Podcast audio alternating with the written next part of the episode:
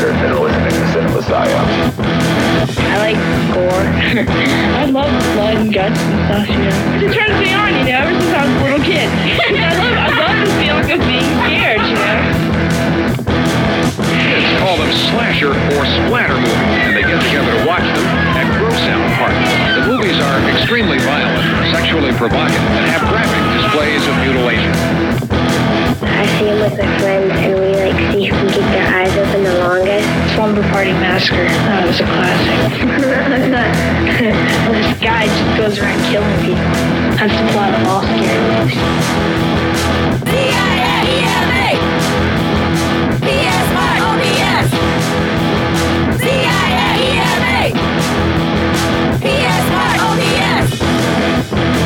You have to know you are better than listening to Cinema Psyops. Get the movies from the horror section. Most of the violent movies are rated R and aren't supposed to be seen unless you're 17 years old. Others are made directly on videotape and bypass the rating system altogether.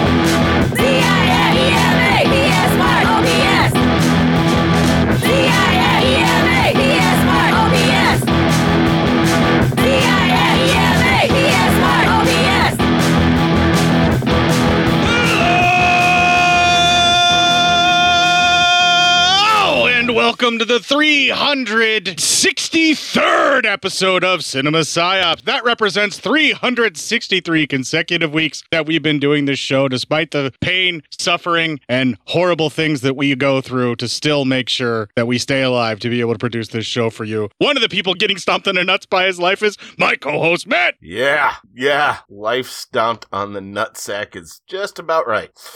And I could have made that gender neutral, but you're a he him, so saying that it's stomping I on your nuts is totally fine. yeah, yeah, I am. I do I do as identify as he him. And he him is getting his he him nuts stomped into the fucking ground.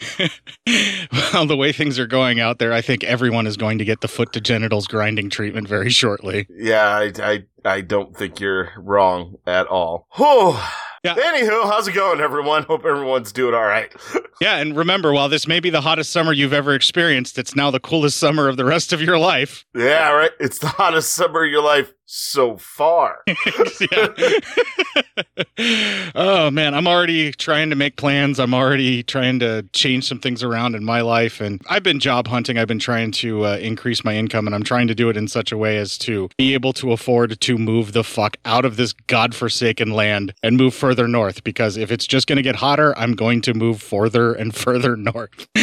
yeah, I uh, uh, I I've also yeah I had to take a second job and uh just because life and woo I I ended last night with uh because of my primary job and big things I had to do and then my second job between all of it last night uh before I went to bed I ended up with 35,000 steps. Wow, you must be sore and tired as shit. Yeah, I'm just dead. I'm numb at this point. There's no pain anymore. I'm just numb. Yeah, I I got nothing on you. Um, my step increase had uh, gone exponentially. Um, I'm not much for walking around because I'm a coder. I shouldn't have to. Yeah, right. but uh, my uh, step count whenever Bev got injured uh, doubled and tripled, and I'm I'm at the point where they're like, oh yeah, you need to try and squeeze in like ten thousand steps a day. And I was like surpassing that pretty easy, and you're tripling it. So there we go. Yeah, yeah. Anytime I work my second job, which is about four nights a week, uh, I'm always coming home with at least twenty thousand steps. So, and uh, yeah, just last uh, yesterday, I also had a ton of projects I had to complete. So at my full time job, which caused me to walk around a lot. So yeah, shit just is just pain. On the plus side, you're going to become a new slimmer at Yeah. psyops. You're you're going to get. I've to already your- lost five pounds doing all this, so right. I don't eat a lot anymore. Uh, I don't have time, and uh, yeah, just fuck. Well, maybe maybe it'll help out with your health, but then again, at the same time, you're doing warehouse work, so it's probably going to wreck your back and your knees at the same time. oh yeah, it's uh, my whole entire body's just gonna be wrecked. I'm gonna lose weight, but I'm also going to, you know, kill my body doing it. You're going to lose the will to live and make it to where you can't walk any steps later. Yeah. yeah, yeah, yeah, pretty much. Oh, brother, I'll tell you what, man. Things are just not looking good for everybody, including the folks in the movie tonight. Ju-on the Final Yeah. Curse. I Yeah, said I no was hoping shit. they would continue on, and they do. Uh, Yeah. Whether or not I find pleasure in what they continue on with and what they did here, I guess we'll find out when we actually do the review. But this is the final Ju-on film, and I wanted to propose this to you on the air, so I kind of had you on the spot, right? Um, Yeah. I think before we actually do the review of Kyoko versus Sadako, or Sadako versus Kyoko, I forget which way they phrase it. Ky- Kyoko's now number one in my heart. I'm just gonna fucking say that. All right. Kyoko beats out Sadako, huh? Yeah, for me, definitely. After watching these last two of the films, just the series in general, I find so much more joy. And I remembered it being that way. And I think I alluded to that when we started this exercise. And now that we're here at the end of both initial series before they're paired up, I can honestly say that, yeah, Kyoko's story or the Grudge series definitely wins out for me in the ring. Now, when the ring hits and hits hard, it is devastating. Absolutely. But there are way more misses in that series than hits. And That's true. the thing about the Juon series that works so well for me is it is consistently kicking you in the fucking teeth. It is stomping on your fucking genitals and telling you you better fucking like this. Like cuz Yeah. it's brutal and it doesn't let up, man. It just keeps building on what it establishes. I mean, the only yeah, it really does. I mean- and even when it redos, you know, it's it's all right. Yeah, and okay, so the reason that I'm mentioning this is because I think I want to do a comparison. Like we sort of did a list of you know what we thought we liked best and least of the Ring series. So I want to do the same with the Ju-on series, but I want to wait until we get to Sadako versus Kyoko because that way we can just do this review, focus on that, and then we'll rank the movies as we go, or basically just compare and contrast. And I think we could almost go head to head for like what installment number we're in the franchise as to evidence as to why the one beats out the other for me. But I want to save that Right. for next week, you know, Right. because that's the verses. That makes sense, right? Yeah. Yes. Sadako versus Kyoko. Right. So I just wanted to tease that a little bit, you know, just a little edging for the audience that that's what we're going to kind of do next next week, and it kind of gives us some pablin to talk about, other than about how miserable we currently are, and that way I don't Yeah. have to complain about the horrible headache I have and the abscess tooth that I'm dealing with. Oh yeah, gee, I've had that before, dude. I fucking yeah, dude. You're you're going through your own sense of hell right now. yeah. Uh, uh, long story short, too late. Uh, at the worst of this, like when it was like before I started getting the antibiotic treatment and before I was like doing anything about it, um, I took a skills assessment test for a job interview that I was working on, or like a like job candidacy that I'm working towards. Anybody that knows coding knows that you have like seven interviews sometimes before they actually like really decide on you or not. Like they really kind of string you along with some of these companies. It just kind of depends. Well, one of the things that they do is they have you do like a online skills assessment or a uh, a skills assessment of some sort that is very strict, where you it's almost like whiteboard, but you have to type it into their like shitty IDW. Uh, I'm sorry, integrated development workspace. Yeah. You have to do it there. Well, I did this with this horrible throbbing pain in my jaw and my head from the infection from this abscess tooth. I, I took this test for one of these companies and I fucking aced it. So I'm feeling pretty good about that. I just found out yesterday that I did. Nice. Yeah. Way to go. Yeah. No, when I say I aced it, I mean I got past it. And I usually Yeah. fucking tank on those because, like, uh, the, the way that I work is I'm so used to being in a certain environment for developing code. And if I'm not in that environment, my brain's kind of like, now, how do I do that? Yeah, no, I, I, I hate skills assessment tests. Yeah, because I can know how to do something, but I still fuck up. Yeah, it's and for some a lot of us, which is really weird, the skills assessment stuff. Just to kind of pull back the curtain on the type of work that Matt and I both do, but like a lot of folks that get into these types of jobs, um, some of us have ADHD and we hyperfixate on it, like Matt, and that's how we learn the stuff that we learn. That's why Matt's so good at what he does. he Yeah. hyperfixated on the things that he could could do with his his type of networking and computer uh, maintenance and stuff like that. Uh, Uh-huh. I don't know specifically what you do, but I, I know that's what you used to do. It's, it's pretty much what you just said. Yeah. And then for me, for coding, um, I, I basically weaponized my anxiety and my love of Yeah. language, and that's how I became a coder. But uh, when you give skills assessments, the skills assessments are geared towards normal thinking people. And that's not the kind of people that get attracted to the type of work that these skills assessments are designed for. So, so many of us have issues with them and have to really overcome them to be able to do them. And they're really, really weird. And some of them are really bad where they'll just have you like, and, and in the old days, you'd go up to a whiteboard in a job interview without any help and you would try and write code off the top of your head and just basically have to have stuff memorized because they Yeah, wanted to right. see how you would approach it. It's it's an act of fucking cruelty that some of these companies do. It really, really is. They hate us. Right. Well, they, what it is is they resent the, how much they have to pay people in this kind of IT setting. Yeah. They Companies hate having to have IT. They hate that the fact that technology took over so much as it did, and and they hate that they have to pay people to do it because their favorite company's favorite thing to say is IT doesn't make money; it only costs us money. But too damn bad you need it to do any sort of business anywhere in this planet. And the reason that it costs you so much money is you treat the people who do IT so badly, and yet you need them so desperately that the only way to keep them is to give them an exorbitant salary so that you can beat them up and treat them like shit. And that's what you Yeah. suffer when you're in the IT world of any sort, whether you're a Yes. coder or you're computer maintenance and networking, uh, systems, that kind of thing. Like it doesn't fucking matter. Yeah. and in Matt's Good case, times. he's still not getting paid enough to be able to make his ends meet in the IT sector. That's how Yeah. fucked America is, by the way, everybody. And I was trying to avoid all this, but we dipped right back into it, even though we were talking about Ju-on the final curse, which we should probably Right? just do. well, let's get on with our final curse.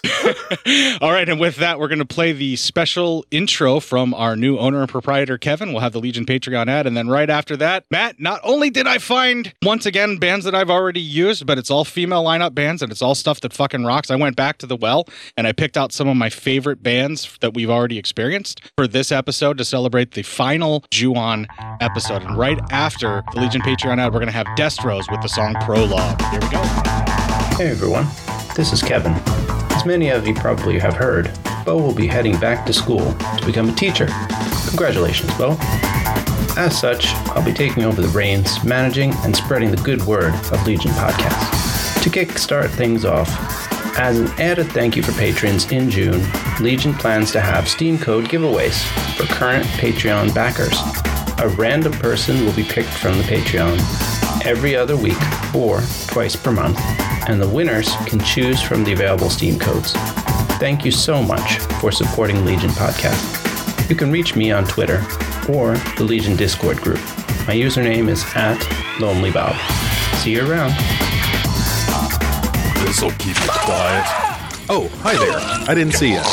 You call me cutting a new show. I'm Bo Ransdell, and I'm one of the many creators you can find on Legion Podcasts. I said quiet! My fellow podcasters and I work hard to bring you the best in horror podcasting, but that comes at a cost.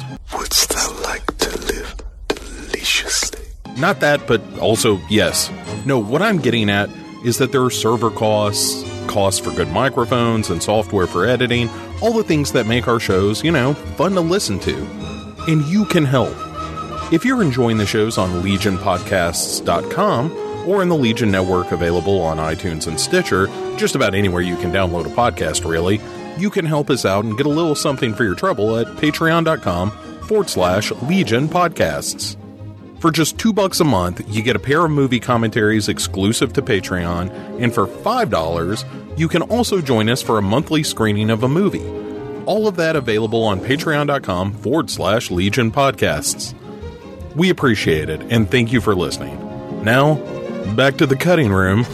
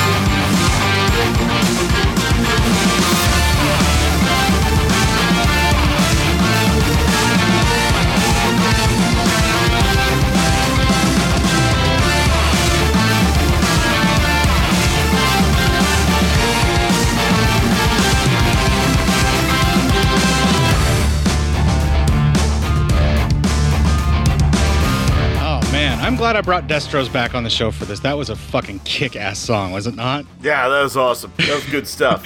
And people can still hear it playing underneath us on the Pirate Radio edit. If you're not on the Pirate Radio edit, you're just listening to the main feed, and literally you're listening to some song that I have played probably four or five times already on this show because I'm really tired of trying to ask for more royalty-free stuff.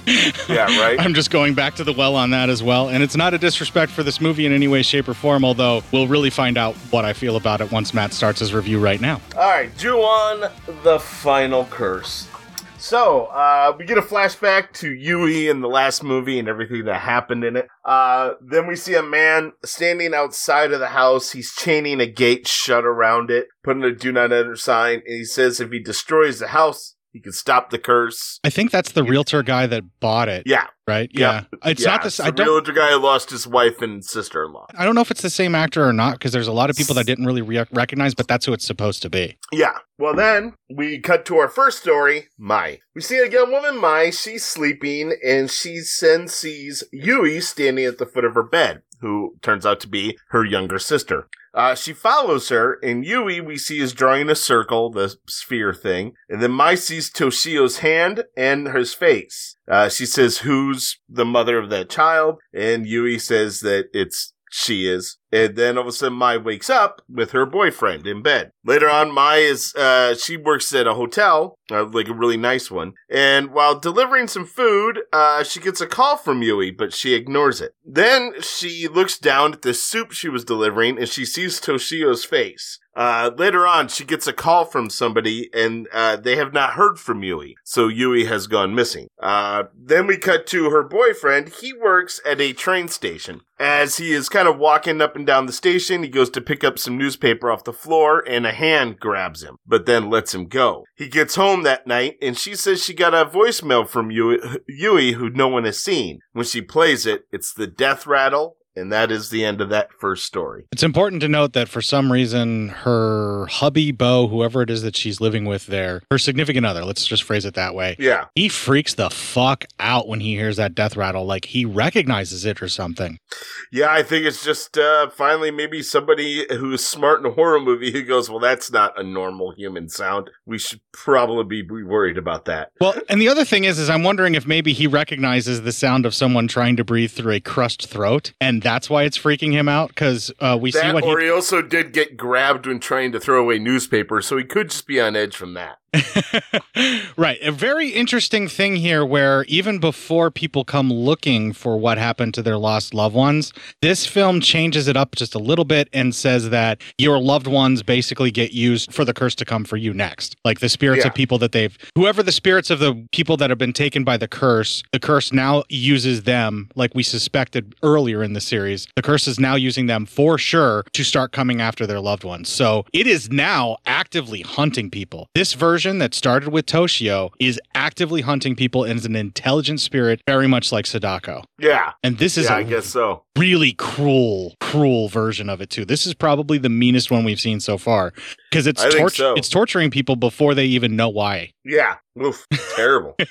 and we can move on. I just wanted to point that Right. out. Then the next story is Rio. Uh, Rio and her friends and her friend is they're walking home from school and they're talking about how her cousin. Uh, they, they keep calling her a, bro- a brother, but then she's like, it's more like a cousin is coming to live with them. Um, Basically, the mom's going to adopt the child as if he is her own and calling him son and brother, and they're just going to ignore the fact that he's a cousin. Yeah, and then they talk more about like both have suffered tragedy from Rio's father dying to her friend who she's walking with, sister going missing. Um, they uh, then we see the mom picking up the boy, uh, and she brings him home. Uh, and we see a door closing, and you think you see something real quick. We'll get confirmation later that you definitely fucking saw something. Well, we cut back to Mai, and she gets Yui's belongings, and she starts going through the stuff, and it's a lot of her school stuff. And she sees uh, a report about Toshio, and then she sees like some spirals being drawn. And then she sees Kyoko in the reflection in the glass of the table, and she hops away. Cut back to Rio, and she's trying to bond with the boy, but he's kind of just, he doesn't say a word. He just kind of, you know, he, he's very silent. That's So Toshio. That we don't know that yet. It clearly is. It looks like him. Come on. We don't know that yet. he he has the same fucking bullshit haircut that Toshio does. You don't know shit. You don't haven't seen anything. God damn it. We don't work in assumptions in this show. Why we would work with why facts. Else, why else wouldn't they show his face? That's Toshio. You- You're a son of a bitch. Okay, we can move on. anyway, she she uh, talks to her mom to find out that uh, the boy's mother has died. Yeah, Toshio's mom. We saw that. God damn it, we don't know if it's Toshio. It's a boy. All right, I'll stop for now. Fine. Later on, she goes to the parade to the altar of her deceased father, and we see black stuff starts coming out hair out of the ceiling, the walls. She turns, and it's uh, gone. She gets up and walks away, but the rice that is left at the dad's altar turns to mold, and that's the end of that story. It's not just hair that comes out. At a certain point, you can actually see Keioko's face. Oh, do you? See, Yeah. I missed that. I Yeah. didn't see that. It's real brief and it's right before she turns. So it's just like a quick jump. And then that's when you see the rice that rots. Did you recognize the photo of her would be father who died? Because it seems like he was someone that was in the last movie that was investigating something that was going on too. I did not recognize him, but I wouldn't doubt it. I mean, it would make sense because somehow their family is linked to this tragedy and we don't know yet, even though it's obvious that it's Toshio that is their cousin. No, because we don't know if it's Toshio. They're not showing it, but come on, man. Like the movie's really driving home the point to me. It's it's a it's a boy. You're being a son of a bitch right now. You're being right. really mean. Okay, fine, You're can- assuming things. Okay, we can just move on then. I just wanted to point out that a boy who looks an awful lot like Toshio has now entered their life. His mother has apparently died. The father is nowhere to be seen. And we're not exactly sure how this auntie who's taking care of him is related to his family because they're, they're being very, really, really vague about all of this. But it has something to do with the uncle. So the uncle who is not necessarily wanting the boy, although the uncle is apparently just disappeared, they don't even know. But the mother's definitely dead. We know the mother is dead. Yeah, but uh, it looks like I'll take that. That's fine. Yeah, it's it's enough to where you could draw an inference and begin your investigation about it. Yeah. All right. All right. See, now looks like I'll take that all day long. I'm not. uh Yeah, you just don't want me to make more of your shit. You just don't want me to do the declarative definitive statement that it is in fact Toshio. Yes. Yeah. Yeah. Yeah. Yeah. See, I'm just. I'm just trying to get everyone on the same page. We want this well the the film is doing this clearly to build up suspense and to make you be like you as the viewer is like oh fuck that is isn't it isn't it isn't it Yeah. but they just don't want you to just fully believe that it is because then it spoils the surprise and it kind of ruins the fun of the movie. Yeah. Right. We can move on Um, now. All right, Jesus Christ. Uh, the next story is Enna. A young girl is in a hospital. Her name's Enna, and she looks out the window into Rio's house. She sees Ria, like people walking around. She's using her cell phone to record, and she sees Ghost Toshio walking around. Ghost Toshio. Then we cut to uh, Mai is serving a couple for uh, the wife's birthday in a hotel room. And as they're singing happy birthday and she's walking away, everything goes silent. She turns around and she sees Yui. And as she tries to talk to her, the room goes normal again with the couple there singing and she leaves very quickly. Later on, her boyfriend gets home and sees her staring at this book. And she's just kind of staring at it, and he tells her to go ahead and take a shower. He starts reading. It's Kayoko's diary, and for some reason, it really bothers him because all she, you know, it goes into all that crazy of she's just wanting a baby in inside of her. They change it in this movie. I don't know if it, the interpretation of it is different than uh, it might just be because the subtitles in this one that this version that we got was a direct uh, translation. Um, the last movie had different subtitles that were more um, anglicized and made more sense of the translations. Uh, so in that one, it said child, child, child for those translations that we saw. This one, she keeps saying children, children, children, which makes sense. In the last movie, the house was huge. She would want a huge house if she wants lots of kids, so she could fit them all in there. Yeah, yeah, right. So Uh, yeah, I, I'm just gonna say that it's probably subtitle trouble in in that case where they switched it on us. I'm, I'm not 100 percent sure, but either way, she wanted at least a child so bad. But in this one, it turns out she wanted children, plural. yeah. Well, either way, she wanted a child.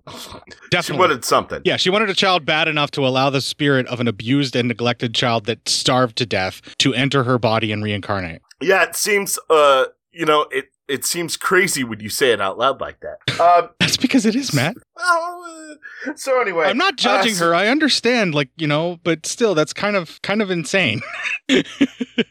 And did she allow this child into her? Because remember, it looked like she was sleeping when when Toshio got to her. We'll find out whether or not she was willing to have this happen later on in this film, so I don't want to answer that. Oh, we do? Because I missed that part then. Good. You can catch me up. Oh, cool. Well, we see Maya in the shower and we get the hand in the hair gig that, you know, Kate has become somewhat famous with the grudge, especially in the United States. And she freaks out. That was hilarious because I was like lamenting how we didn't get it this time around, but it's because Kyoko wasn't really developed into the movie until later on, so we didn't get those moments that we get here. Yeah, right. While I was watching the movie and then they did the hair bit, I was like, "Oh, see, I was complaining last time that we didn't get it, and now they answered it by doing it here." Yeah, right. That's nice of them. Yeah, I appreciate Then that movie. to Rio trying to sleep. Uh, a closet door keeps opening, and then all of a sudden she sees Kyoko crawling out of it, and she hides, looks, but then gone, and that's the end of that story. So things are starting to ramp up a little bit. So, do you think because the human version of Toshio is what you're saying is suspected, and what I'm saying is definitely been brought into their house, that the spirit of Kyoko is latched on to him and basically getting revenge on this family for taking him? Is that what they're kind of setting up here, do you think?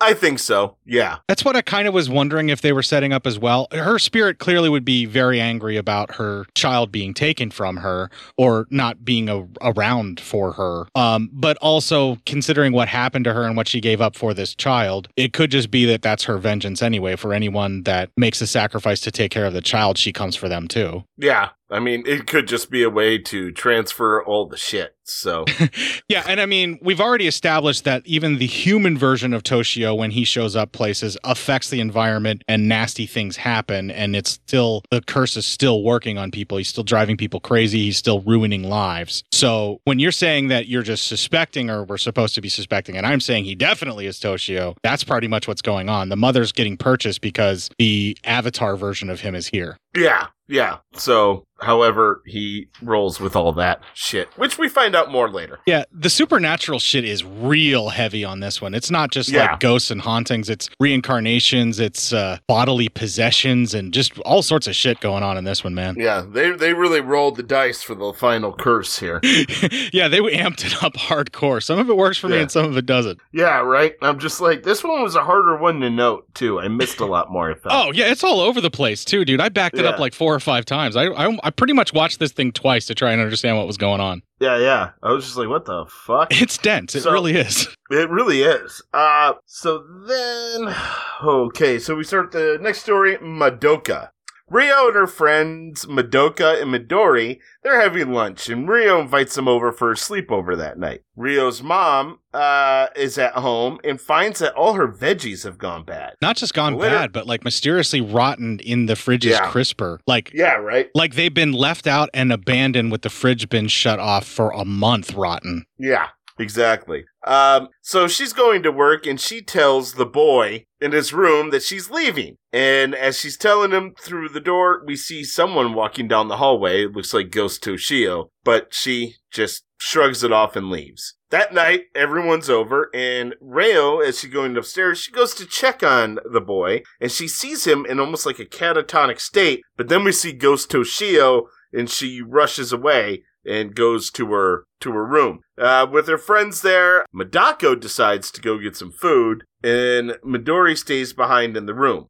And Rio, uh, uh, and she's like, "Hey, we should let's meet Toshio." And so Rio agrees to go get Toshio. And while Midori's in the room alone, strange things happen. A picture falls. She goes to pick it up, and it's of her and Rio as their friends, and uh, their faces are all just death. They And they she look like they're painted up like Toshio and Kyoko Yeah. are. Yeah. and they are just she freaks out. Um, and then uh, Rio brings in the boy, and yes, it is Toshio. They introduce him. His name is Toshio, and he speaks for the first time. He says hello, and then good night, and that's the end of that story. So now we know it's definitely Toshio. This is his avatar Yep. version that's living there, and that explains everything that's going on with Kyoko haunting them. Uh, uh, now the friends are marked from something different, but I think the film pretty much implies that them being here in Toshio's presence, the avatar when he lays eyes on people, like or is around people, this avatar version of Toshio, it seems like he is actively killing the people that he meets, like because of what happened in the previous film. Somehow the avatar version, the body survived. The husband didn't actually kill him. Yeah, that's what it seemed like. Yeah, Um, and they kind of retcon that a little bit, and it kind Well- of bugs me. you're you're gonna see kind of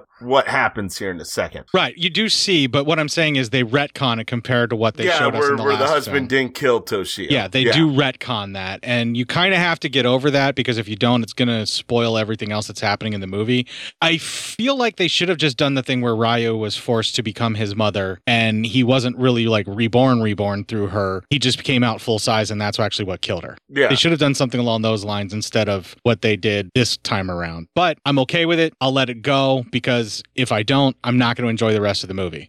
yeah, yeah. You almost kind of have to let all this shit go. Right. It's just one of the things where I'm like, really, movie? That's kind of a stretch. But then I was like, you know what? You did such a good job in the last film. I'm going to go with you. Let's see what you do. Yeah, right. All right, let's let's let's be nice to him. Yeah, I'm So- giving him a chance and we can move on. All right. The next story is Toshio, and we see a flashback to Takeo. He throws the cat in the microwave, turns it on. Then he's gonna go kill Toshio, but then we see Toshio leaves his body and becomes Ghost Toshio. So that's why we saw him in the catatonic state earlier. His soul can leave his body. Uh, when he did that, like the dad's head looked like it was gonna be scanners and it was gonna explode. But we quickly cut away to the aunt then picking him up and taking him to the house. And this is where I say we did see something because when the door closes, when the aunt leaves the room, we see Kyoko standing with Toshio. Yeah, she entered the house with the avatar version of Toshio. And I really like what they did here where they established things from her perspective where she doesn't know what's going on.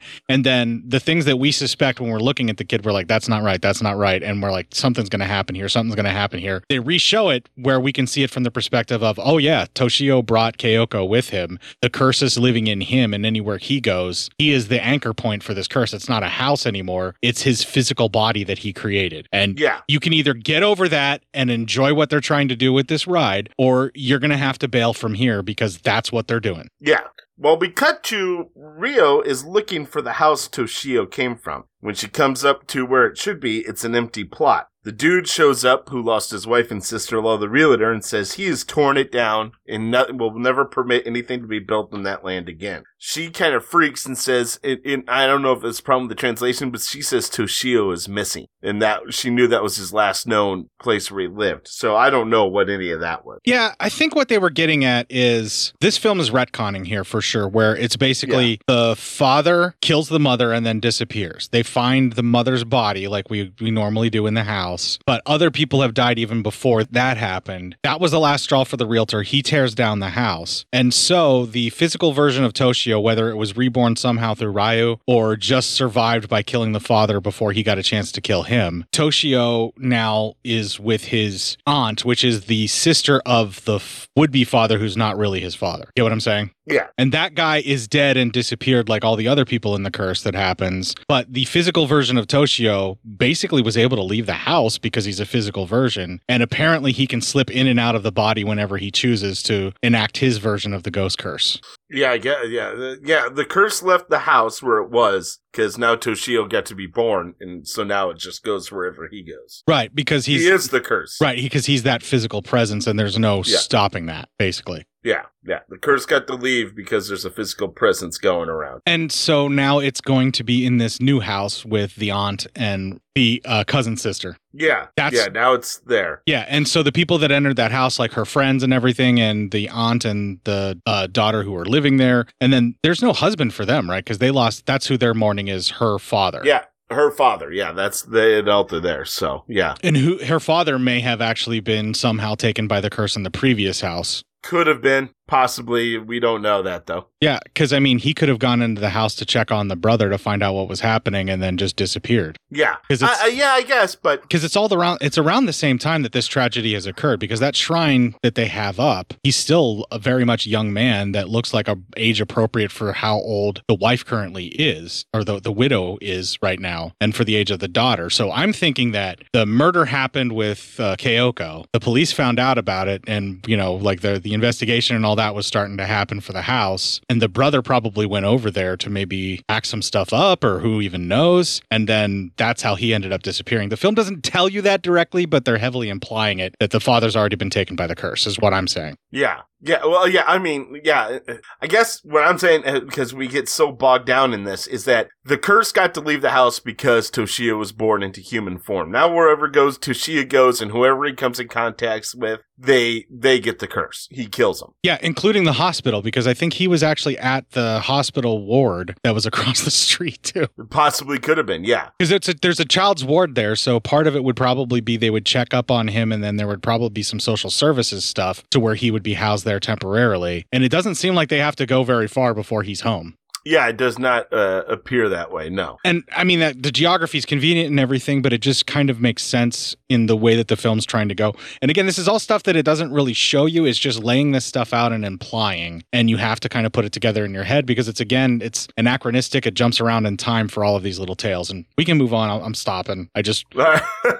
I mean, we're getting really bogged down now. well, there's like I said, the film's really fucking dense, but it doesn't Yeah. really bother like explaining any of the stuff that it's showing you. It's just showing a bunch of visual stuff, and you have to either put it together in your head or just be bored. Yeah, yeah, I guess, yeah. So then we see Enya is once again in her hospital room. She's looking into the house there. She sees Toshio just kind of the body being catatonic, and as she looks at her phone, she sees Toshio just standing there staring at her. She goes to hide in her bed, but then sees Toshio's outline in the curtain. We also can hear him humming. Mai's boyfriend then is walking, he's closing up the train area. He finds a woman standing in the station and is going to help lead her out. We see that woman is the human form of Kyoko. Oh yeah, totally Kyoko. And yeah, and as she's walking behind him, she starts talking about wanting a baby, wanting a baby, and he freaks out, turns, and she's gone, and that's the end of that story. Again, it's all children, children, children, and I, children, children. she transforms as walking as she's walking behind him, and the obsession of the "I want children, I want children" becomes more and more strong as she says those words and becomes more frequent. And that shit was actually the freakiest part of the movie. Yeah, right. It was like, holy shit, what the fuck was that? Uh, so far, freakiest part of the movie so far. so far. All right. The next story is Midori. Later on, it's at lunch at school, and the girls are talking about Toshio and how he's a little weird. And uh, Madoka wants to start searching for more information about Toshio on the web, but Midori says, no, nah, don't look into this anymore. She's freaked enough, and she walks away. Uh, mainly because Midori's the one who had the weird experience in the house. Where Madoka just thinks Toshio is adorable. Well, that night, Midori is singing karaoke, which is something she loves doing.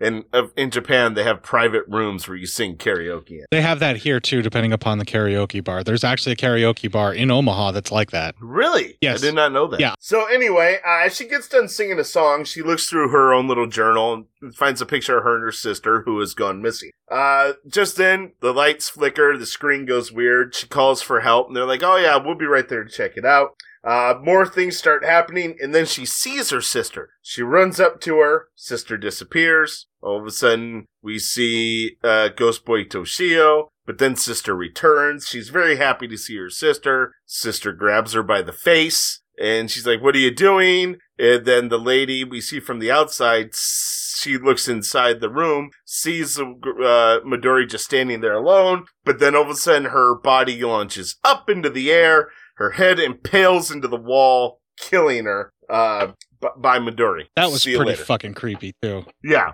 Especially because the sister just started laughing and you're like, oh, man, that's weird. Do we recognize the sister from something? Like, should was she one of the people that disappeared in the last movie? I feel like she was supposed to be. It seems like I don't think so. it seems like all the victims from the previous movie they're coming for their own family members now. Is what I was getting at. Maybe. Uh, I'm not sure though. Uh, again, we may be looking too much into it. It's possible, but I don't recognize her. But what this movie's definitely inferring is that that person was a victim of the curse, and now that person's spirit is passing the curse on to her, or at least No, I, that's not how I viewed it. I viewed it as Toshio just uh, torturing her. Well, he's using the skin because he's definitely we definitely know that he will climb into the appearance of someone else to torture them before he kills them absolutely. But or or Keoko will as well. But what I'm getting at is I think that that person who disappeared they're implying that they were also a victim of Toshio and the curse at some point somehow.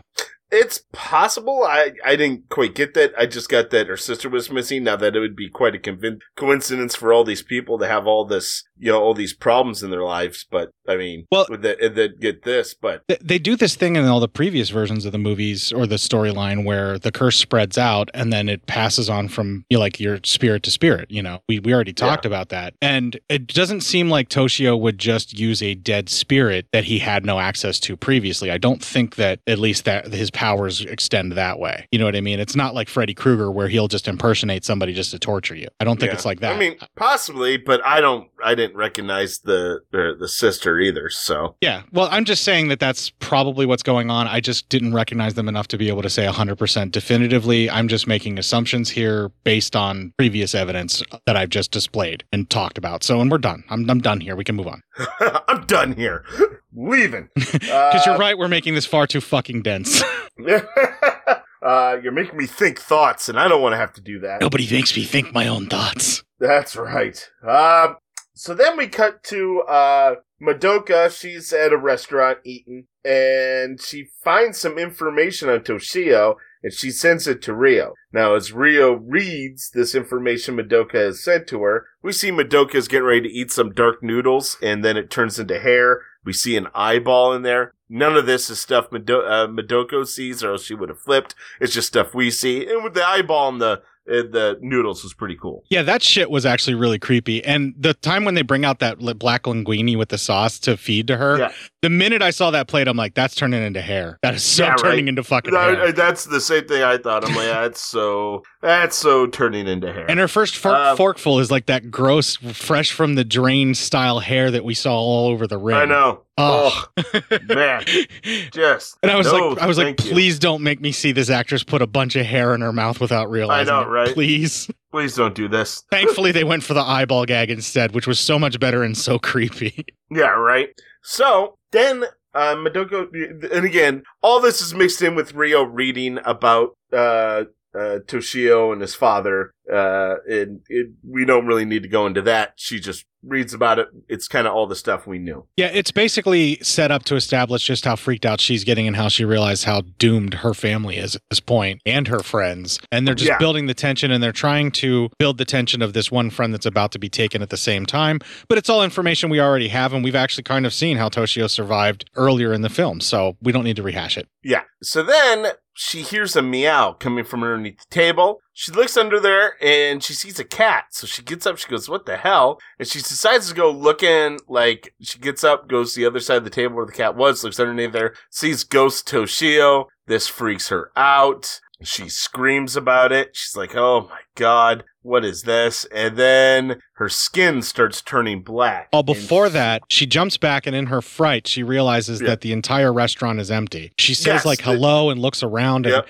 and basically what happened was the curse snatched her right there and we see what happens when you're the victim of the curse before it fully kills you kills you. You Yeah. end up in an alternate like world where these spirits live or like a spirit world, kind of like a Silent Hill version of the restaurant that she's in and then her skin starts turning black. Yep. And then we cut to a waiter going to check on her, and we see she has cooked alive. That was So, horrific. Yeah, that is just bad. Well, she looks under the. She hears the cat meow, and when she looks under the table, I think she actually was going to go to the side to where she could reach under and take the cat because she's like, "You don't belong in here. What are you doing in here?" And they, Right? the, the spirits use the fact that she was going to be kind to a gentle and loving cat to take her. yeah, yeah. and it's just like, oh man, And as a cat lover myself, I find that appalling. appalling. They used her love of cats. I'm sitting here like John Coffey crying, going, "They used her love of cats. Yeah, it's her love of cats, boss. they used her love of cats." God damn it. Um, then we cut back to uh, Rio, and she, as she finishes reading, she kind of gets attacked by the Kayako ghost. Um, she runs, and her mom finds her, and Kayoko's right there. Creepy as fuck. They barricade themselves into another room, and then the mom decides that they're gonna have to fight this thing if they want to live. Kayoko, they get to a kitchen. The mom arms herself with a knife. But however, Kayoko's right behind her, drags her to the ground. Mom dies. Rio decides to grab the knife. She's gonna go kill Toshio. She says, yo, please don't blame me for this, but we have to end it. But before she can, Kayoko's right behind her and bends her backwards, breaking her back, killing her. That and was that's the end of that story. That was and that was horrific. I think mom just had a heart attack and died too, because she, she- I mean, Kayoko didn't do anything other than show up behind her. I think mom literally got scared to death. Yeah, I think that's pretty much how they took her, probably, yes. Yeah. But the bending backwards thing, that was fucking Oof. brutal. I don't know And how the they noises were brutal. Yeah. God damn. I don't know how they did that, but it was really, really well executed. There's some ropey CG in this, and there's a few things that are a bit kind of like how we got in the Ring series, where I'm like, oh my god, the fucking hair again. You know, where Yeah, right. where the black spot would develop and then the hair would come out of it. Some of the, or we'll see even later on some other deaths where Kyoko comes for people where it's like that's a bit fucking ridiculous. But this death, man, was fucking brutal. yeah. I mean, it was bad. Jesus Christ. I mean, bad isn't good, but still. Yeah, it was intense. Yeah, and I uh, like I know that they use camera tricks and everything like that, but it was done so well that like I couldn't figure it out just watching it the one time. Like you know, Yeah, I'd, right. I'd probably have to go back and go frame by frame to see where they make the change and you know how they switch from um the girl there being pulled backwards to the what looks like a uh model or not model but a replica of her body or a dummy of her body that like has that breaking folding because they the actual girl's face is there when she bends backwards when they do the cut again when she's Yeah. backwards and she reacts to it and makes some motions and some and some things like that but like her legs are still in the front you know so they, they had to use some kind of camera trickery but so well done and so fucking brutal Fun note on this. By this point, I actually had to go back for 30 minutes uh, because I had missed where the Toshio story started. So I was like, God, I was all mixed up on stories because when I was probably doing notes when they showed Toshio is when the screen cut to say Toshio's story and then it went into that. So I had all that merged into that one girl's story, and I'm like, God, this is a lot for one person's story on this. Well, and it doesn't help too that our uh, direct translated subtitles didn't name some of the chapters as well, and I had to send those to you separately. So I'm glad you went back Yeah. and fixed it. Yeah. So, but that was a fun time. Uh, Yeah, this section of the film, um, these like the the story before Toshio and the Toshio story, this is some of the best stuff in the movie. Uh, there was a lot of uh, bringing you into a new world with these characters that uh, felt like it took a really long time, and they were just implying with some general creepy stuff just to keep your attention, and it just felt like standard horror movie stuff that is sort of beneath the Ju-on franchise for me. You know, it, yeah, it's just It wasn't until we got to here that it really started feeling like a proper Ju-on film to me. Yeah. So now we start with the story of Sota. Sota is Maya's boyfriend, uh, and he visits Rio's house. And as he's on the outside, he sees Enna looking in from the window of the hospital building. He visits her, and when trying to talk to her, she won't speak. He touches her, and he gets a flashback where I guess she has psychic abilities, and he sees her talking to Toshio, who's holding his cat. Um, it's Ghost Toshio. And as they talk back and forth, she exclaims that she will play with it when she's dead. So apparently, she's accepting the fact she's gonna die. Well, she actually is in a children's ward in a hospital, and I believe that whatever she has is terminal. And she tells him that. She says something about how she has a few months to live. And she basically offers, like, hey, once I'm gone, I will totally play with your cat, you know, Yeah. when I'm a spirit as well. She's not afraid of the spirit because she knows she's about to die anyway. Yeah. So, uh, and he then snaps to, and he's like, well, holy shit. So he goes to the house as he, um, looks through, he finds Toshio in this catatonic state. He wakes him up and it breaks and his eyes go like almost cat color for a minute and then normal. And Toshio starts choking the living piss out of him. And it looks like he's about ready to die. But then we cut to the hotel that Mai works at and she sees Sota start walking up the stairs. Then we cut back to Sota getting back to his home, freaked out. We see flashbacks that he started choking Toshio back, appearing to kill him. Uh, he still has like red marks over his own neck. Oh, there's blood there out- too. Like, it looks like Yeah. Toshio got some claws in that little bastard. Yeah, he freaks out. He grabs the uh, uh, Keoko's journal and begins to burn it over a stove. Then we cut right back to Mai follow Sota to an elevator. As it opens, there's tons of Toshios in there screaming at her. Stupid. Yeah, yeah, that was dumb. Uh, multiple Toshios like that. I get what they're trying to say. It's like the multiple Kayokos where the curse is spreading Yeah. and there's multiple versions of him everywhere now. That's cool, but like an elevator full of screaming Toshios in their underwear, not that fucking cool. yeah, it's just like, uh, uh, all right, man, we can, we probably don't need this in our lives. It does not have the effect you think it did. Yeah, right.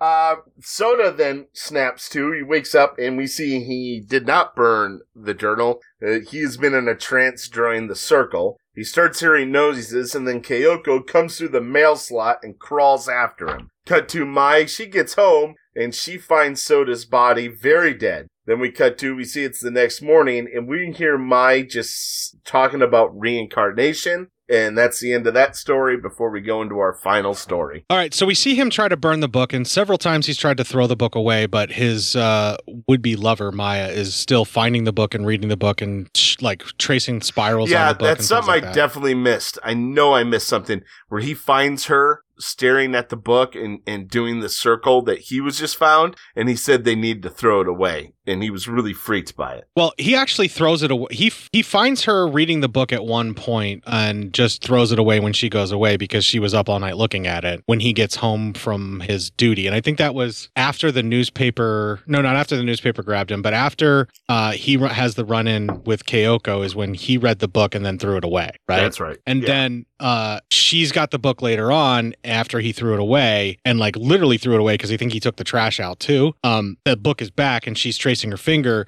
and then he tries to throw it away. And at some point, he ends up reading the book even more. And that's when we hear that Keoko is actually talking and begging God to uh, bring the bring her, give her a child or whatever. And like she has all these like spirit, you know, those uh, those uh, paper tags that are like have prayers on Yeah. them and stuff. They're all glued there, and I think they're prayers to God to give her a child. And sh- there's actually a moment in there when when she actually wrote something about knowing that there is a spirit in her house of the dead child and that she will even take that spirit into her body to become her child. Like she voluntarily wants that and she's actually begging some type of a god or praying some to some type of a god for that as well. I mean that stuff is all mixed into the story with this. So that's where the real right. density of that So, goes. See, that's yeah, I missed that part. Well, it's all done in subtitle, and I wanted to back up and make sure because I was pretty sure that that was something that you might not be able to catch because they're coming at you hard and fast with those subtitles during that part when he's reading the book. And the atmosphere and the stuff is creepy enough that you don't really have to pay attention to it, but it's actually important to the story and how dense they try to get with it. Um, Yeah. And that's the true Ju-on stuff anyway, which I think would probably up your enjoyment more had we had better subtitles for this file. Possibly, yeah, I can see that. Yeah. But uh, so once he gets back to his uh, home and he tries to burn the book, like actually burn the book, that's at the point when he knows like the book has basically tainted him as well. And that's, you know, with the whole strangling the body of Toshio and all of that. He tries to burn the book to try and end it because he thinks that'll take care of it too. But as we know, the curse doesn't work that way. Yeah, right. This that's just never how it goes. Yeah. I think I got us all up to speed. I mean, it's going to be hard for a lot of folks to be able to find this. I don't even know if it's available here in the States or not. It may or it may not be. But, uh, you know, I just wanted to give that little piece of backstory that we kind of not necessarily glossed over, but we just weren't there because there's so much other shit going on. There is. There's so much happening. So- Even though we've gone through this review quickly, there's a ton of visual shit and a ton of dialogue. Yeah, yeah, it's really packed dense for an hour and a half film. Like this is like Yeah. this is like about two hours, two and a half hours worth of story shoved into an hour and a half film, and it's Yeah. just bursting at the seams. it really is. Um, the reason I wanted to point it out though is because specifically we now know in this film that Keoko was aware that their house was cursed, was aware that it was a little boy that was there that was part of that curse, and was Yeah. willing to take that little boy's spirit and give him a vessel to reincarnate in in her body just because she wanted a child so bad that she was that desperate. And I'm thinking, like, lady, couldn't you have had your husband like jizz in a cup and just gone the capping route, like with a doctor? Yeah, right? I mean, there's probably safer ways to do this. Yeah. I mean, if he's like away on business all the time, you can get a bunch of samples and then actually just, you know, like really work to get the pregnancy to happen. Yeah, right? It's like, let's just, uh, let's just all settle down here. Huh? Come on. We're going, everyone's going a little crazy right now.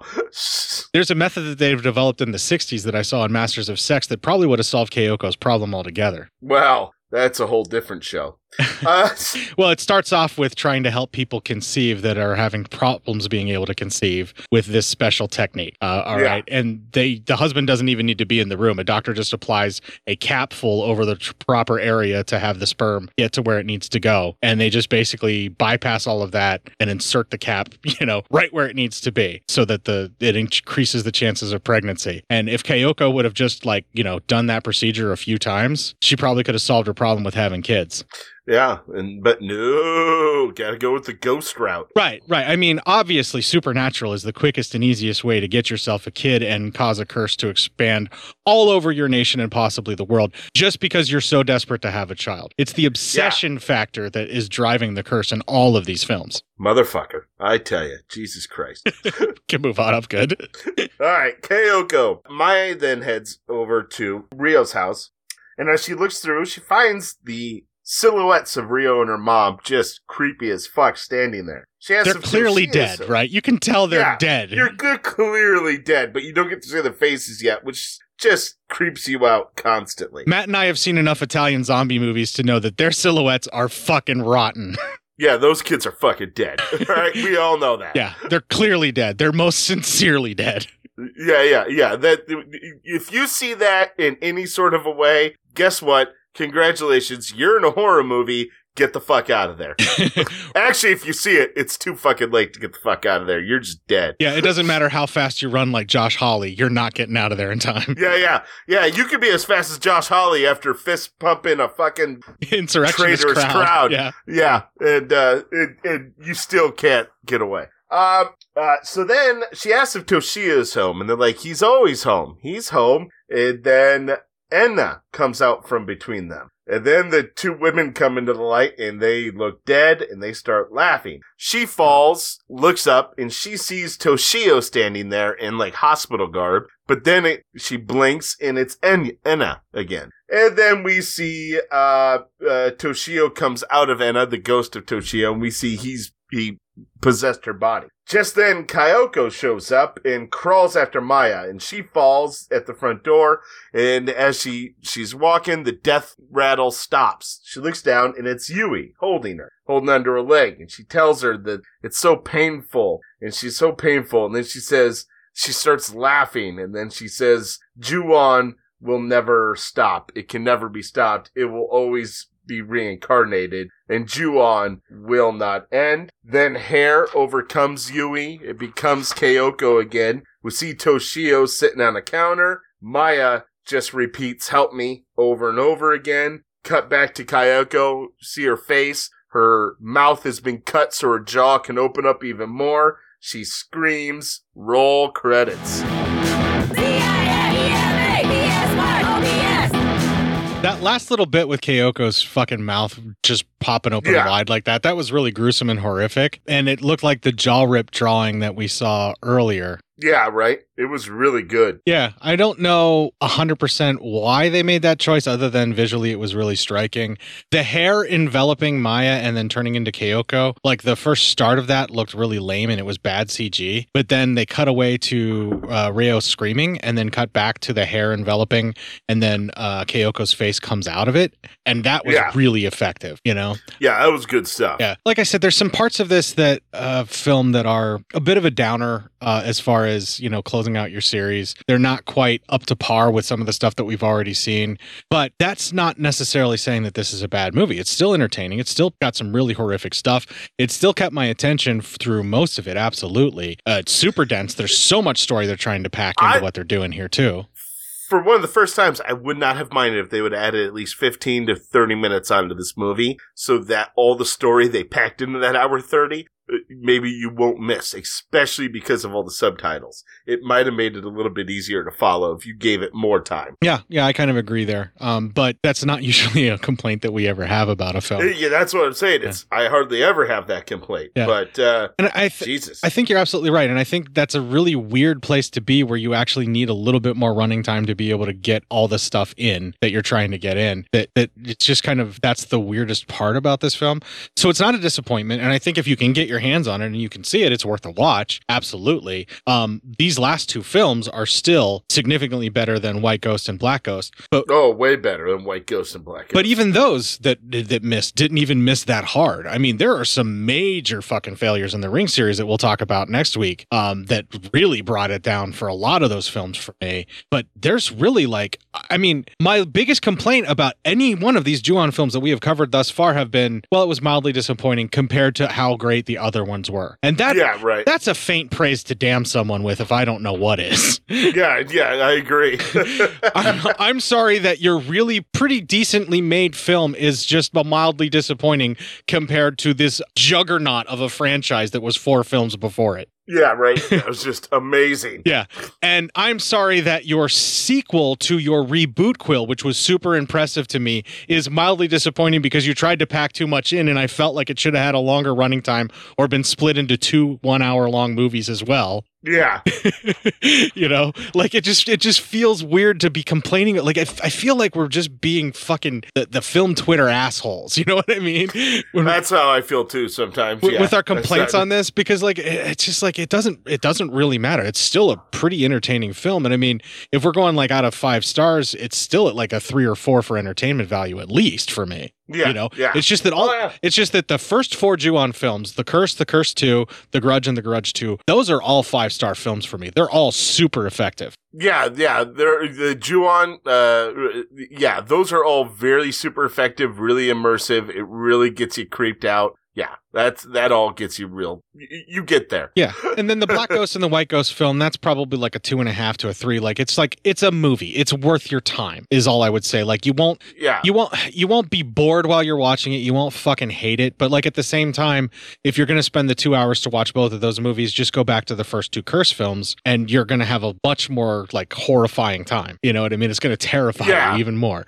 You know? And the reboot for the beginning of the end, I mean, Jesus, that was that was how you do a reboot. We talked about it, we sung its praises, and I'm still really enjoying it. That one's a five star for meets as well. Like that's what I want when I'm looking for a Ju-on film. And all the changes that they made, I'm cool with. And I think they just kind of dropped the ball because they tried to rush this one too much. I think so. I think they wanted to get this one out, and I think they had a great idea for a story, but it just uh it wasn't working out. Yeah, and you know that happens in sequels. How many number two sequels are such a fucking letdown compared to their their counterpart? You know, like you can't all be Friday the Thirteenth Part Two, where it's actually better. You can't all Yeah, be yeah. Hellraiser Two, where it's actually way more intense and way cooler. You can't. Yeah, no. You can't Exactly. You can't always be that. Sometimes you're like Prom Night 2, where it has nothing to do with the sequel as a sequel at all, but still you kind of love it. Yeah, yeah. Because I'm not going to disparage Mary Lou, you know. hey, nothing nothing could be Friday the thirteenth 3D. All right. Uh, Silent Madness actually was Friday the 13th 3D pretty fucking well, if I do say so myself. and actually did it better. oh, Jesus, we're reviewing films that we already reviewed just to not talk about this movie anymore. Um, I, you know what? I, as far as closing out the franchise, it's still a little bit of a letdown, but this is still a much more solid franchise than the fucking Texas Chainsaw Massacre on on par for sure. Like e- every single entry in the film was at least worth watching. I don't think I ever want to watch most of those Texas Chainsaw sequels again. yeah. Yeah, no, no. The sequels, no. Part two, sure. But the rest of them, uh uh Well, and I'll I'll go up to three, you know, and I might even be able. No, Texas Chainsaw Four was terrible, so I can I can give three, but I have nostalgia for three. I admit that it's not good. It's a mess of a fucking movie, but the gore that's in it is at least fun, and the soundtrack is at least fun for Texas Chainsaw Yeah. Three. Like this this series, like I will fucking highly recommend Curse, Curse Two, Grudge, and Grudge Two for the Ju-on Japanese films. Absolutely. Of course. I would Yeah. I would say that you don't really need to do Black Ghost and White Ghost. You can just skip those. But if you really are a completist and you want to try and find them, they're out there on YouTube. Uh, you can. But yeah, I agree. I, I would skip those. Uh, that's not something that I feel makes this story go anywhere. Yeah, and if you're okay with the changes that they made that we described in the beginning of the end, that's definitely worth your time. And then this one, if you really just want to complete the the franchise, then yeah, go ahead and watch it. But I mean, there's some moments of it that are really cool, but it's probably not going to be your bag, baby. Yeah, exactly. Yeah, and it, it's all right. You know, I don't hate that I watched it. I just kind of makes me just want to go back and watch the original four again. You know. Right? No kidding. Yeah, and the beginning of the end didn't do that, and I think that's why I'm the feeling kind of dour about everything, and I, I'm ready to stop talking about it. Why don't we just do some fucking news and make it a short episode this week? Let's do it. All right, so we're gonna take the break here. We're gonna play some Lazy Guns Brisky, which has already started with the song Midnight Rider, and when we come back, we'll have some psyop news.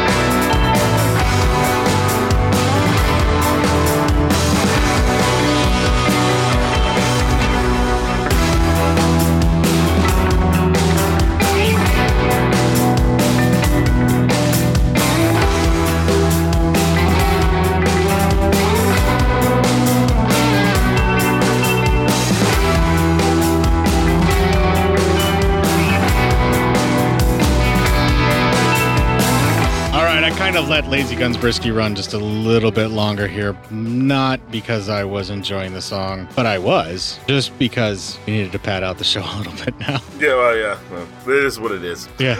And I'm not just letting it play here in the background on the pirate radio edit while I let whatever else play on the main feed because I'm not trying to pad out the show. That's not what's happening here. No, of course not. And I'm not delaying saying what everyone wants me to say so that we can all get on with our lives because I'm padding out the show. That's not happening at all. Not even a little bit. I don't even know what padding means. See, what padding actually is, is when you try to make an episode like what we're doing here, just a little bit Uh-huh. longer. So you just add in a bunch of stuff that doesn't really matter and it doesn't really add anything to the episode. And oh my God, people are probably going nuts. Give me some PSYOP news.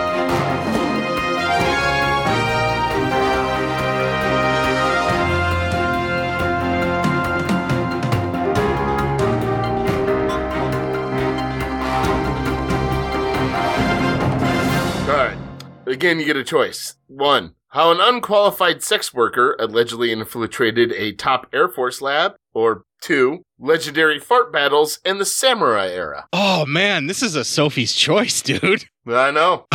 Whatever we don't do this week, we'll do next week. All right, you know what? I want to hear government incompetence. I want to know how a sex worker infiltrated the government. Word up, this come from our man Robert uh, out in the field. Our man in the field, Robert. Our main man Robert. Incredibly long penis. Yeah, I'm sure he does because he's a man. So, uh, from the Daily Beast, how an unqualified sex worker allegedly infiltrated a top Air Force lab. A senior research scientist working on advanced propulsion technologies for the U.S. Air Force duped a contractor into hiring a unqualified sex worker he pa- he had paid using a government charge card because he thought she was, and I quote, really hot, according to the feds. I make money from my sex work. Oh, so this is a stupid man using his privilege Yeah. to make this happen. This isn't a con uh, on her Ah, side. man, I know. Got me. Uh, anyway, the man uh, then allegedly threatened to kill the sex worker's supervisor and himself when the scheme fell apart, but not before shifting the bulk of the a bunch of project's funding. Uh, not before built shifting the bulk of the project's funding elsewhere to pay her salary at a different defense firm. God damn, he really was though taking care of her, and she Woo.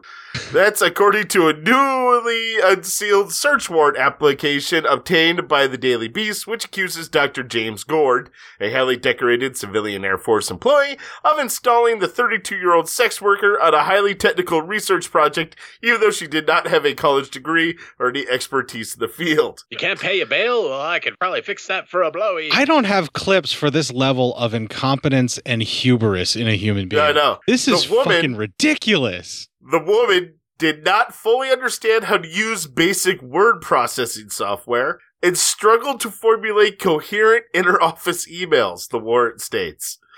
This is outraging me because I know I have worked. I work for people that are like this that would pull this kind of shit. Yeah, I know. In 2019, Gord tapped the woman uh, uh, to co-chair a scientific panel for unsuspecting photonics researchers designing turbine engines, detonation engines, scramjets, and rockets. How do you get away with this shit? Well, clearly he didn't. know. But like for as long as he did, how did he get away with this shit?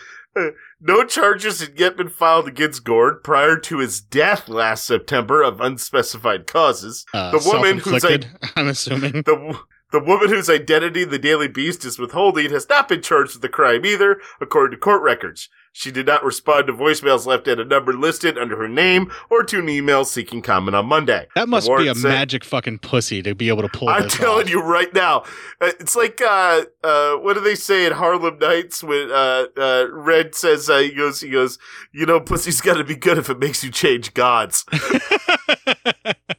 yeah, it has to be if it makes you defraud your fucking government. Yeah, uh, I mean, in your entire fucking life. The warrant says Gord first came to the attention of the Air Force investigators in March 2019 after the CEO and chief research scientist of the company that provided the Air Force Research Lab in Ohio with laser, laser imaging for turbine engines reached out with a raft of highly troubling allegations. Oh God, they have a picture of James Gord in this article. Yeah, he seems like the type of Midas. uh, he's he's if you're looking at him, yeah, I can see it. Uh, he's got that objectifies women and turns people into mush for his own pleasure kind of face. no, no, no. He has the kind of face of he'll have sex with a woman once and believes that he's totally in love with her no matter what, and then will just break every rule and step on everybody to make sure she doesn't leave him, including like rob people. Wow, I know what that face looks like. I see that in the mirror a lot. Me too. Uh, the company, that's why I said I get it. I know. I know that face because that face is me. Uh, well, of course company- I know him. He's me. yeah.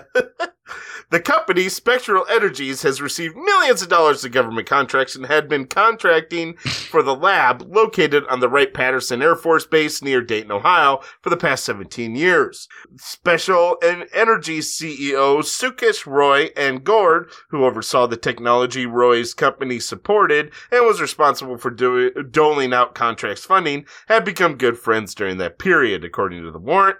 But Roy had become alarmed by Gord's behavior and contacted the Air Force of uh, Special Investigations, saying Gord was engaging in uneth- unethical government contract negotiations, had communicated threats of violence, and was regularly soliciting, soliciting prostitution while on the installation and while traveling on the official U.S. Air Force business, the warrant states. in 2017, Gord, whose research the Air Force says has produced a myriad of fundamental technology breakthroughs in burst mode laser measurement systems that enable scientists and engineers to better understand the performance of real world air breathing and rocket engines, lost his father to suicide and experienced extreme depression as a result, the warrant, ex- the warrant explains. Shortly thereafter, in October 2017, Roy shared with Gord he was looking to hire an administrative technician at a special at Spectral Energies.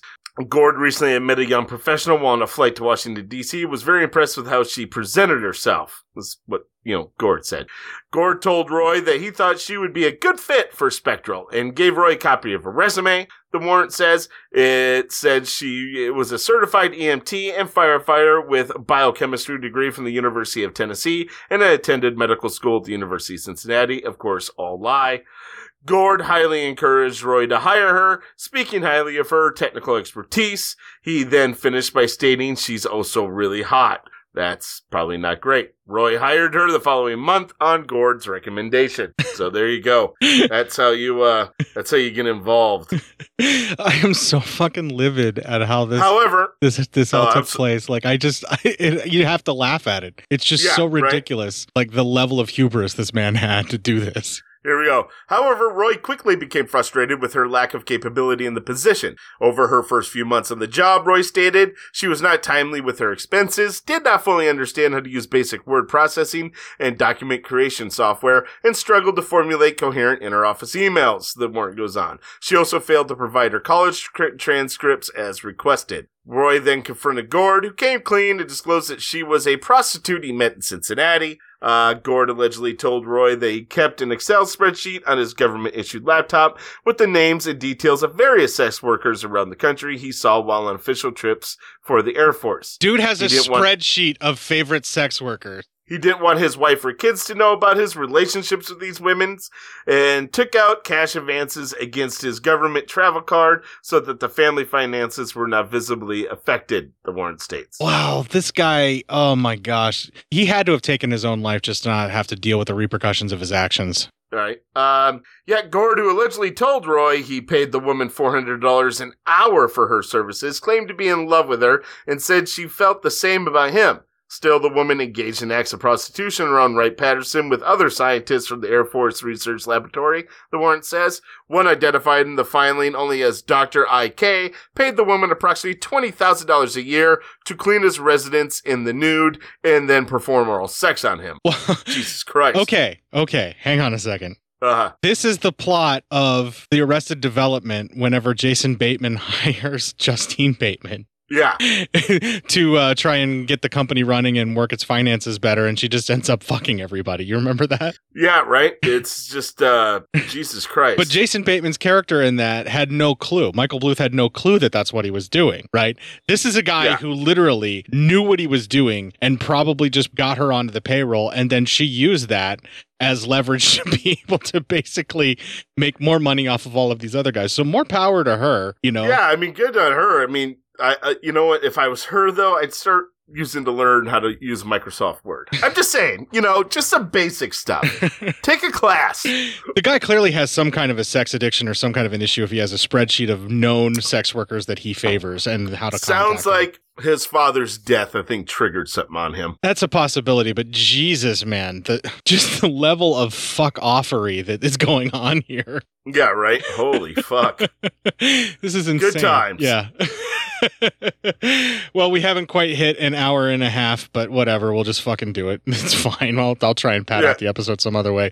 Gonna play the Ending Legion show promo here, and then we're gonna come back and close out the show with Cynthia. Kiss, kiss, kiss. If you enjoyed this show, then make sure you check out the other great shows on the Legion Podcast Network, like Cinema Psyops, Cinema Beef, Devour the Podcast, Duncan and Bo Come Correct, Exploding Heads Horror Movie Podcast, Friday the 13th, Get Slayed, The Helming Power Hour, Hello, This is the Doom Show, Hero Hero Go Show, Kill the Cast, Underwater Kaiju from Outer Space, Jerry Hates Action, Legion After Dark, Mental Health, Obsessive Cinema, Discourse, Pick Six Movies, the podcast by The Cemetery, the podcast on Haunted Hill, the Psychosemantic podcast, Rick Radio, House of Wax, Dude Looks Like the 80s, Rabbit and Red Radio, The Shadecast, Short Bus Cinema, Two Drink Minimum Commentaries, The VD Clinic, Who Will Survive Horror Podcast, and Which versus the Doomsday Clock. With such a wide spread of shows, there is guaranteed to be a niche for you to fall in love with.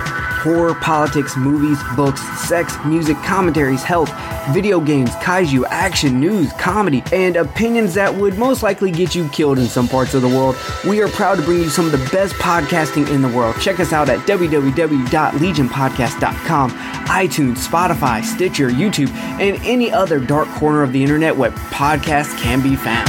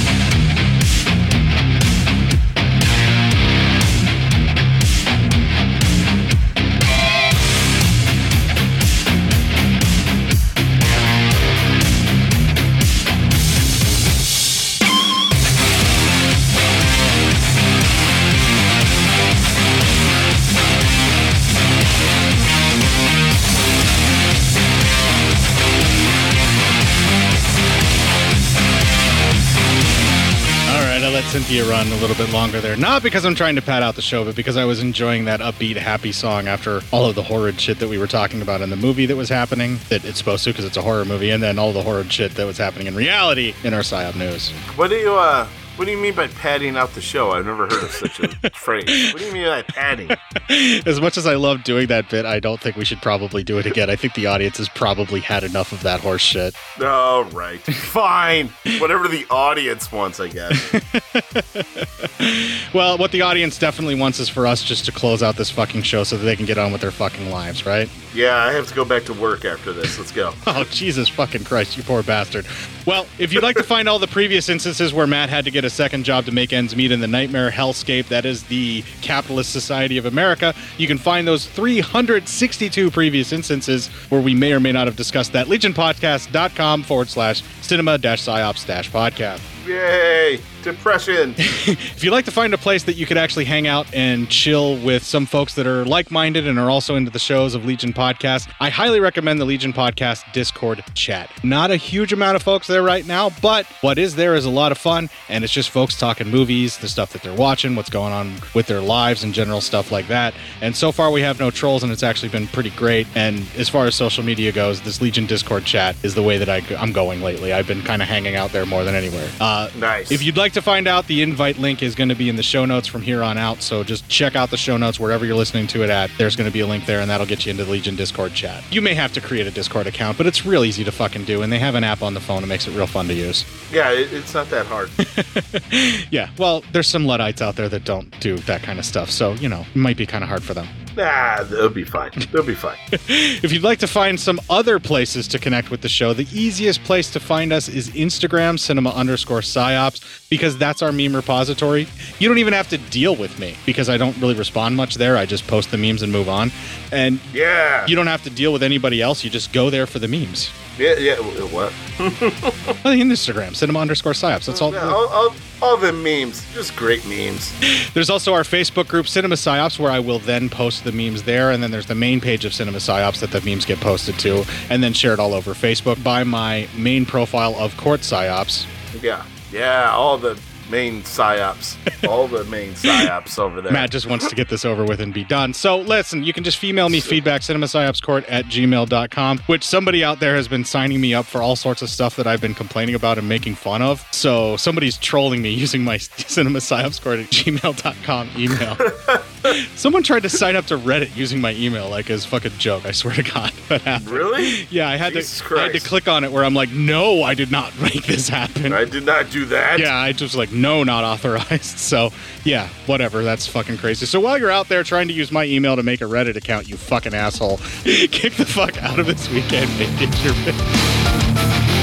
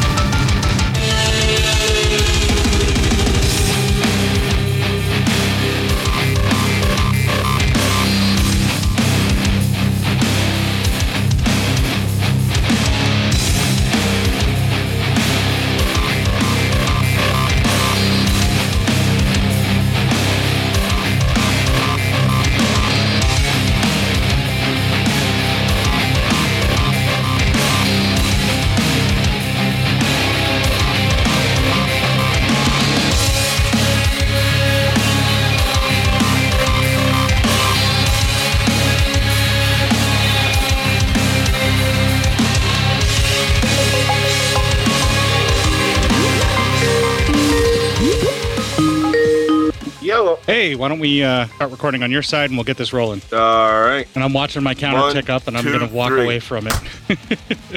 There we go. We're good. All right. Jesus fucking Christ. This is the next to the last one, man. Yeah. Finally. Yeah. And I got a theme song to finish, man. no Yeah, no pressure on me. No pressure. All right. Uh, fuck it. Let's just go. Here we go. Yeah. Welcome to the 330, 53rd, 63rd, 73rd. I don't know the fucking number of the show. Give me a second. Stop doing math. Fucking nerd. Freakiest part of the movie so far. So far. Just, yeah, it's just the like the hottest hottest summer on year record so, so far. far. oh Jesus. you have to laugh at the fact that the world is collapsing around us and there's nothing we can do about it. Well, can hurry the fuck up because I'm working two jobs then for no reason. Wow. That's hilarious and terrifying all at once at its accuracy. right? They have that here too, depending upon the karaoke bar. There's actually a karaoke bar in Omaha that's like that. Really? Yes. I did not know that. Yeah, I fucking detest karaoke, but I've been to that karaoke bar because somebody's birthday was happening and they wanted to celebrate.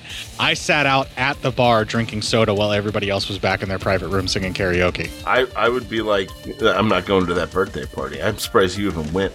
Those people must have been important to you.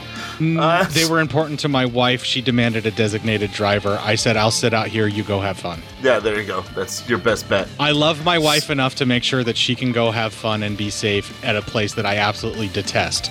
You're a good person. How dare you, sir? How dare you? How dare you believe that- defame my bad name? I, I can't believe that wasn't in your own wedding vows. I will go to a place I detest for you. it might as well have been. Right? So, anyway, um, uh, then after everything got done, uh, so, uh, uh, God fucking Jesus Christ. Think, Matt. So, anyway.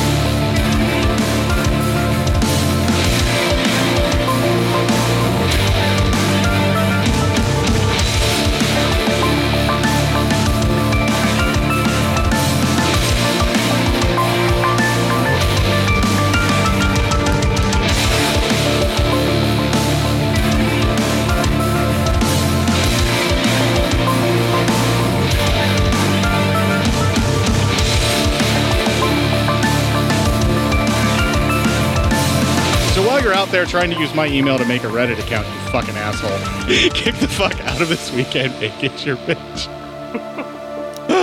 oh, now I'm gonna go set up an entire third floor with monitors and shit. So I'm done.